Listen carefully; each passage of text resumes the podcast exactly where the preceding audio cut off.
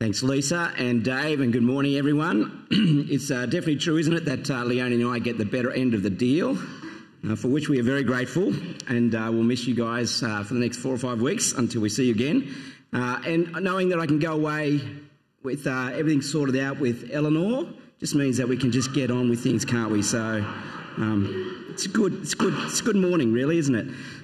Excuse me. Um, Hebrews 4, uh, please have your Bibles open there and uh, let's, let's have a look at it together. Let's pray. Father, thank you so much for your word. Thank you so much for all that you have done for us through your Son, the Lord Jesus. And thank you for the encouragement that you bring to us this morning. In Jesus' name. Amen. Thanks, mate. In the early days of my uh, Christian faith, I used to worry a lot.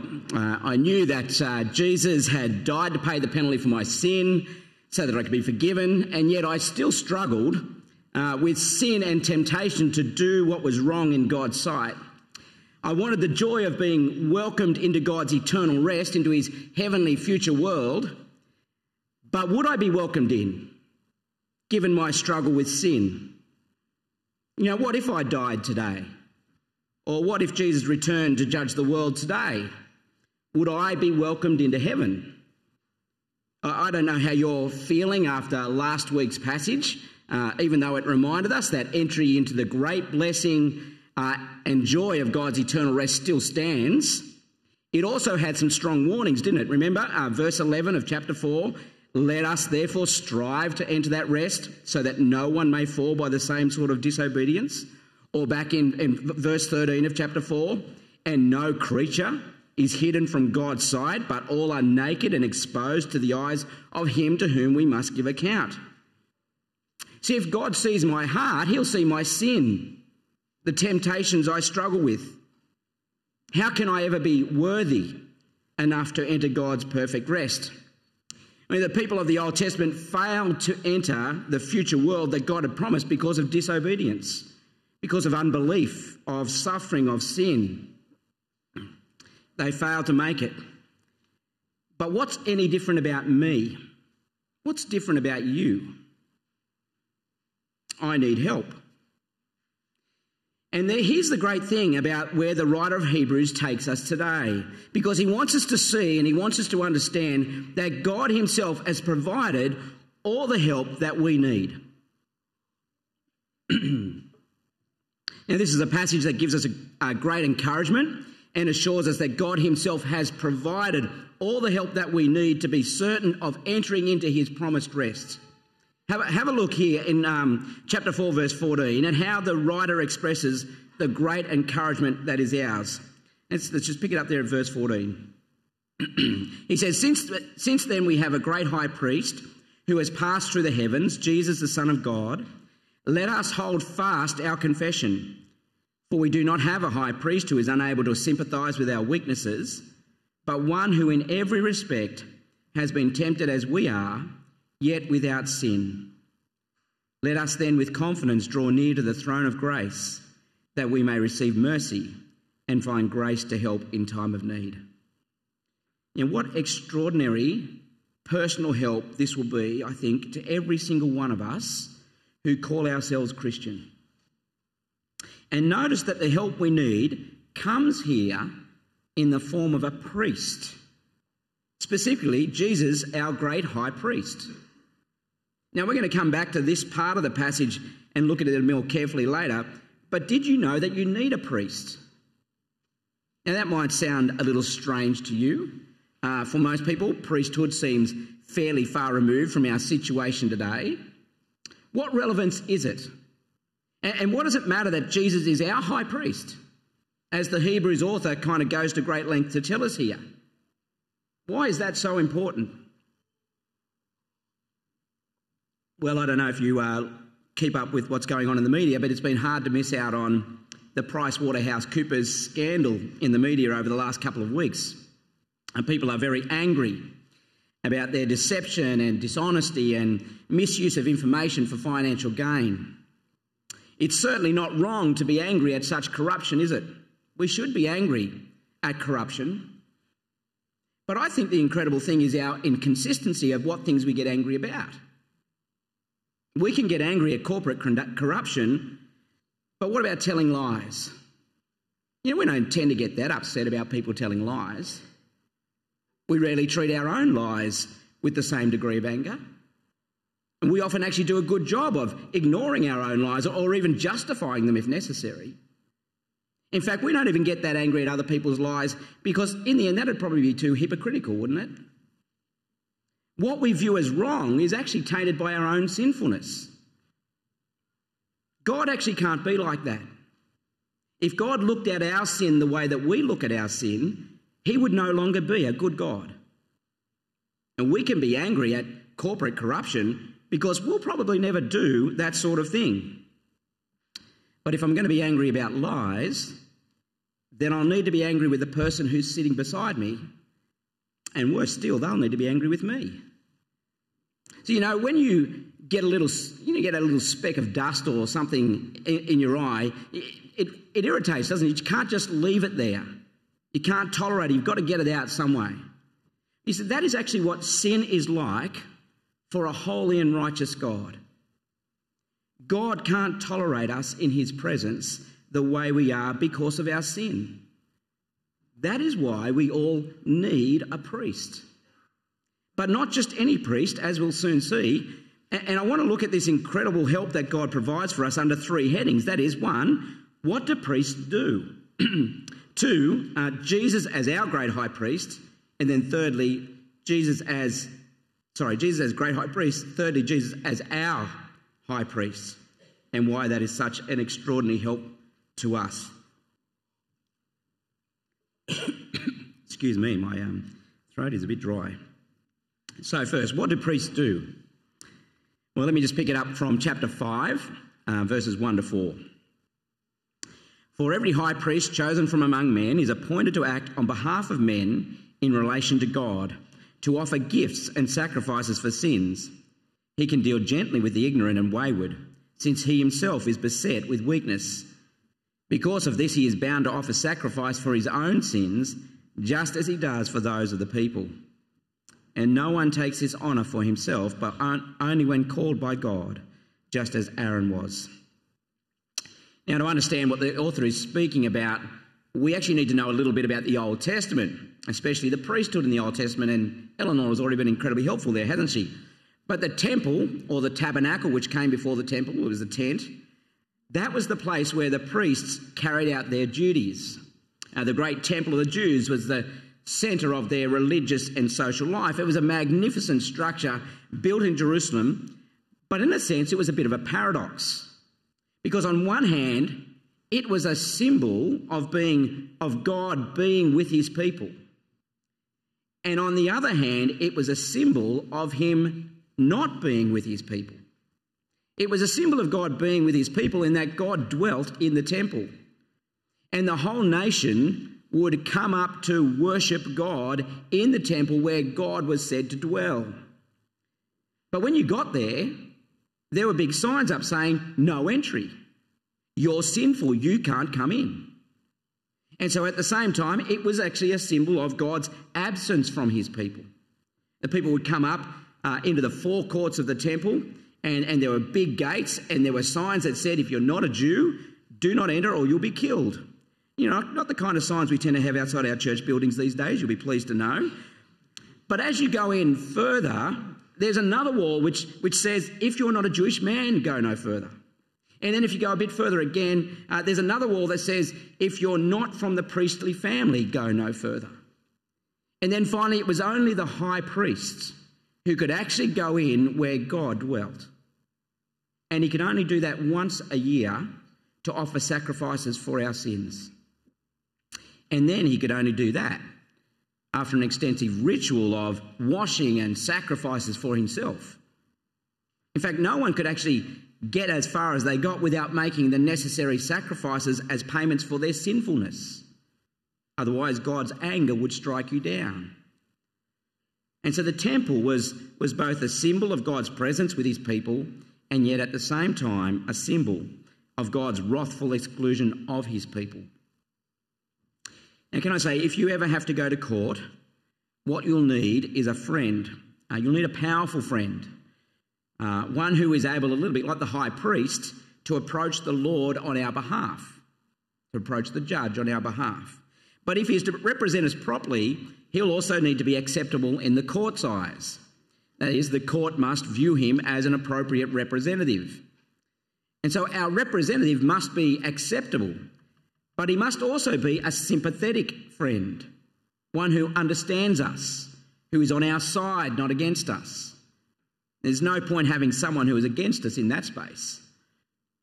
But because of our sinfulness, what we need is a friend in God's court, a mediator, a powerful and sympathetic high priest who will represent us and who understands the difficulties that we face. Now, knowing this, the Hebrews writer tells us that God, in His mercy, appointed priests who would represent His people. And chapter 5, verses 1 to 4, actually spell out the qualifications necessary for the task of being a priest. Now, essentially, there are two qualifications. You'll notice it there. They're to represent the people, I've already flagged it, and they're to be sympathetic to the people. There, they're two key qualifications. And so a priest was both selected and appointed by God to represent the people. That is, he had to be from the right tribe, from the Levites, and from the right family, the family of Aaron. But he was called by God, notice there in verse 4, to stand before God on the people's behalf. That is, he was their mediator, he was their go between, offering up the gifts and sacrifices of the people, as we see there in verse 1. But not only was he to be acceptable to God, he was also to be sympathetic to the people, which he could be, because see verse 2, see what it says? He can deal gently with the ignorant and wayward, since he himself is beset with weakness. See, that is why even the priest has to offer sacrifices for his own sins as well as for the sins of the people. You know, the, the priests, they could be sympathetic because they were weak, just as the people were weak. They understood and they could sympathise. You know, the, Salvation Army has a, a place called William Booth House uh, it's a drug, alcohol, and gambling rehabilitation centre. And what you'll find when you go there is that many of the counsellors are rehabilitated uh, alcoholics and drug addicts. And the reason that is, is because they can be sympathetic. That is, they understand the difficulties of an addiction and the pressures of those who are going through it and trying to be rehabilitated. And so, therefore, because they understand they are able to deal gently with those people. And so there's a lesson here for us as well, isn't there? I mean, none of us, as we sit here this morning, none of us are free from sin. We have all struggled or are struggling with sin even now in some form. And so, how do we respond when we see, you know, one of our friends falling into sinfulness? Well, not with harshness, or with insensitive condemnation. Speak to them for sure, we must, but treat them gently. Because of our sinfulness, we can be sympathetic to other people. And so could the priests, because they too were weak. Well, verses 1 to 4 there uh, of chapter 5 spell out the qualifications of a priest in order to show us that Jesus fulfills all those qualifications. Now, the rest of our passage, uh, both before verses 1 to 4, so the end of chapter 4, and, and also after it, show us that Jesus not only has the qualities to be a high priest, but in fact that he exceeds the qualifications. That is, he is the great high priest. Now, in fact, the passage here is aiming to make it clear that he is the greatest high priest. That is, he was appointed to represent the people and he is sympathetic to their weaknesses. And verses 5 to 6 um, of chapter 5 tell us how Jesus was appointed. See there, verse 5. So also Christ did not exalt himself to be made a high priest. Rather, he was appointed. And then he quotes an Old Testament passage in Psalm chapter 2, verse 7, where God says to Jesus, He says, You are my son. Today I have begotten you. It's actually a, a very important psalm that's frequently quoted in the New Testament. It's the psalm of the Messiah, the psalm of the Christ, the, the anointed one. And in Psalm 2, the nations of the world are waging war against God and his anointed one. But God says to them, You can't beat me. This is my son. Today I have appointed him to rule the world. God's son would rule, and the nations were to recognize God's king. You can read Psalm 2 for yourself sometime. That's the appointment of Jesus as the Messiah, as God's eternal king and ruler of the world and saviour of the world. The second psalm that he quotes here speaks of Jesus' appointment as high priest. Now, verse 6 there of chapter 5 uh, quotes Psalm 110, which is another psalm about the Messiah. Uh, it speaks about God's king and it says, You are a priest forever after the order of Melchizedek. It's saying that God's king is also a priest. Now, the difference here is that he's a priest of a different order, that of Melchizedek. Now, we're going to read a lot more about Melchizedek in chapter 7, and so we're not going to spend a lot of time dealing with, well, we're not going to spend any time dealing with him now, but his was an eternal priesthood, we see. And so we're going to find out much more about Melchizedek coming out. Don't worry about it for now. What the author is saying is that Jesus, the Son of God, is not only the King of the universe, but he is also the great heavenly high priest. So, like the Levitical priests, Jesus is appointed by God but his is a greater priesthood. And the significance for his readers and for us here today is that he has been appointed as our great high priest. Now, we actually see that both at the beginning and the end of our passage today, verse chapter 4, verse 14. Have a look back there. He says, Since then we have a great high priest who has passed through the heavens, Jesus the Son of God. Let us hold fast our confession. See, our great high priest is Jesus, the Son of God. He is God's royal Son and eternal King. And notice that he's the one who is in God's court. That is, he hasn't gone up to the temple, he's gone up to heaven, into the real courtroom, to where God is permanently. He's a powerful appointed friend who can therefore offer eternal salvation. Not just kind of temporal salvation, as the Levitical priest did. And he explains why in chapter 5, verses 8 to 10. So I'm skipping, go across to verses 8 to 10 of chapter 5. It says, Although he was a son, he learned obedience through what he suffered.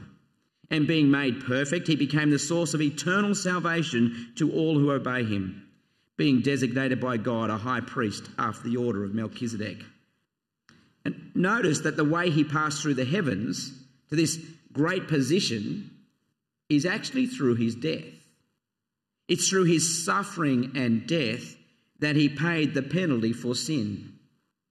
And God raised him, and he has ascended through the heavens, where he now sits enthroned as the only source of eternal salvation for you and for me. And so Jesus is powerful.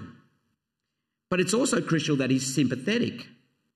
Now, the Levitical priests, well, they could be sympathetic to people's struggles because they were also weak. They were sinful, like we're sinful. But Jesus wasn't. So, can he really be sympathetic? can Jesus really understand my sin, my weakness, the temptations I face, the difficulties I face? Would Jesus know what it was like to struggle with godliness? And given my circumstances and problems, could he really understand how difficult it actually is for me? The great answer I think that this passage gives is yes, absolutely yes. Better than we can understand, he knows. Now, verse 15 of chapter 4 tells us that he was tempted in every respect, just as we are. Well, in, in one sense, he wasn't, was he? I mean, he wasn't tempted to divorce his wife, he was never married. He didn't face the kind of temptation on the internet that we might have. He didn't face evil, sinful desires that arose out of his own sinful heart as we do, but tempted in every way to disobey God, tempted to doubt God's word, tempted to go his way, not God's. Yes. I mean, remember Jesus' temptations in the desert at the beginning of his ministry? Jesus was never spared temptation, he just never sinned. Now, of course, we need to remember that temptation is not sinning. I mean, I, you can't stop birds flying over your head, but you can stop them nesting in your hair. Um, and it's the same with temptation, isn't it? They come, but we don't need to indulge them. Well, chapter 5, verse 7 appears to be a picture of Jesus praying in the Garden of Gethsemane before his death. He didn't want to die, he wanted God to provide an alternative to dying on the cross. Jesus was tempted and tested to the very point of death, and yet in all his temptation, he was without sin. Now, at one level, you want to say, well, see, he is different, isn't he? He doesn't know what it's like to give in. But the truth is that because he was without sin, it shows that he actually understands it better than we do. You know, who do you think knows best how to run a marathon? The guy who runs a kilometre and drops out? Uh, the guy who runs 10 kilometre and drops out? Or the one who actually finishes the marathon? See, the one who goes without sinning is the one who learns the full cost of obedience to God. The one who has packed it in while he's, it's still easy We'll never actually understand as well as the one who never gives in. See, Jesus took God so seriously that he was willing to die for him in the end. He kept going in the place of the guilty to die for the sin of the world. See, that's what is being said in verse 15 here. He's able to sympathize because he has been tempted in every way that we are, indeed, even more. And here is actually the connection with entering God's rest and not giving up and making it to the end and being assured that we can do that because Jesus faced all that we face and more. But he didn't give up. And because of that, he can sympathize with us.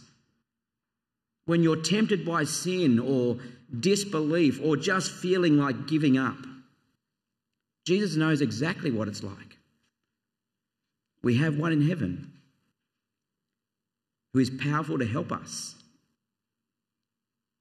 and he sympathizes with us. Isn't that incredibly good news? But before I conclude, it's important just to understand what verses 8 and 9 of chapter 5 are saying. Because in those verses, we read about Jesus learning obedience and being made perfect. And it seems to go against everything that we've just heard, doesn't it? It sounds like Jesus was disobedient and impure, but that's not what the verse is saying. There's no doubt that in the New Testament that Jesus is without sin. There's no doubt in Hebrews chapter 4 verse 15 that Jesus is without sin. But Jesus wasn't imperfect in the sense of sinfulness but in the sense of being incomplete.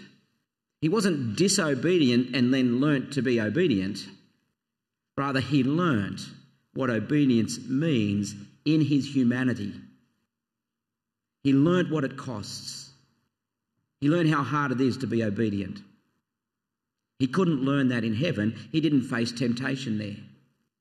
But in doing so, he became perfect. That is, he became complete as our high priest.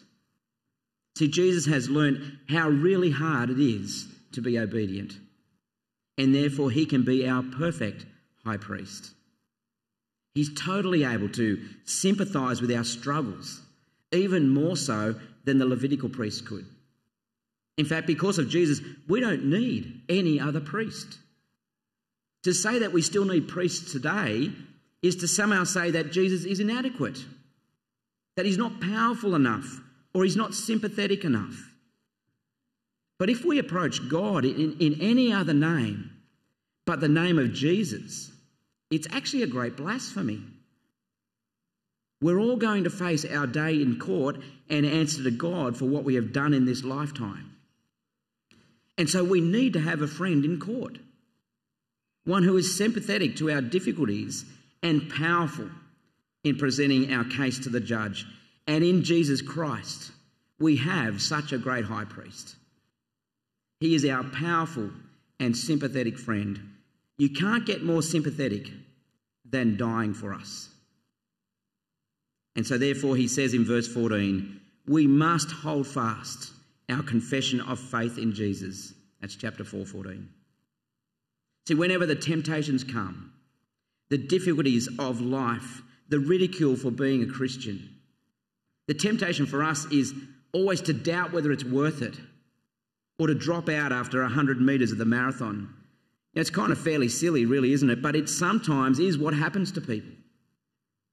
And we see in, in chapter 10 later on in Hebrews that these Hebrews had had their houses destroyed and all of their possessions stolen. Now, how would we feel if that was what had happened to us? You've paid off your mortgage, your house is burnt down, all your possessions have been ripped off just because you've become a Christian.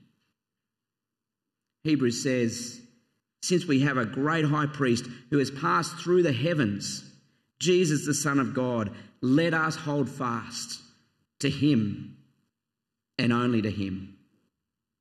And instead of giving in or giving up, let us do what verse 16 says, because this is the key verse of this whole passage here that we've looked at today.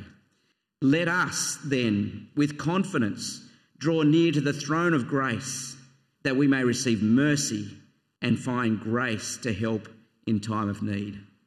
See, this is about prayer, about approach, approaching the Almighty who can do anything. We can come before the throne of grace because we have a friend in court who has paid the penalty for our sins. The throne of grace is a, is a great phrase, isn't it? See, here is where we receive mercy and find grace to help in our time of need. Mercy is not giving someone what they rightly deserve. How have you treated God throughout your life? What do I deserve from God? Well, I rightly deserve his judgment. But what he gives me instead is grace. Grace is giving someone what they don't deserve. The grace of God to us is forgiveness, love, mercy, help, when and where we most need it. See, this passage talks about our whole relationship with a God who is rightfully angry with us because of our sin, but who is generous towards us beyond belief. So let us hold fast our confession and let us draw near to the throne of God, the throne of grace with full assurance that we will have, sorry, that we have and that we will enter God's rest through Jesus, our great and sympathetic high priest. Friends, let's pray. I'm going to leave the heavy lifting in prayer to Archie again as he comes to lead us in a little while. But let's just give thanks to God for Jesus. Heavenly Father, we give you great thanks that you have given us such a great high priest who is both powerful and sympathetic. We rejoice that we can come before the throne of grace, knowing that we have a friend in Jesus who is there to help. And so we cast all of our cares on him. In Jesus' name, amen.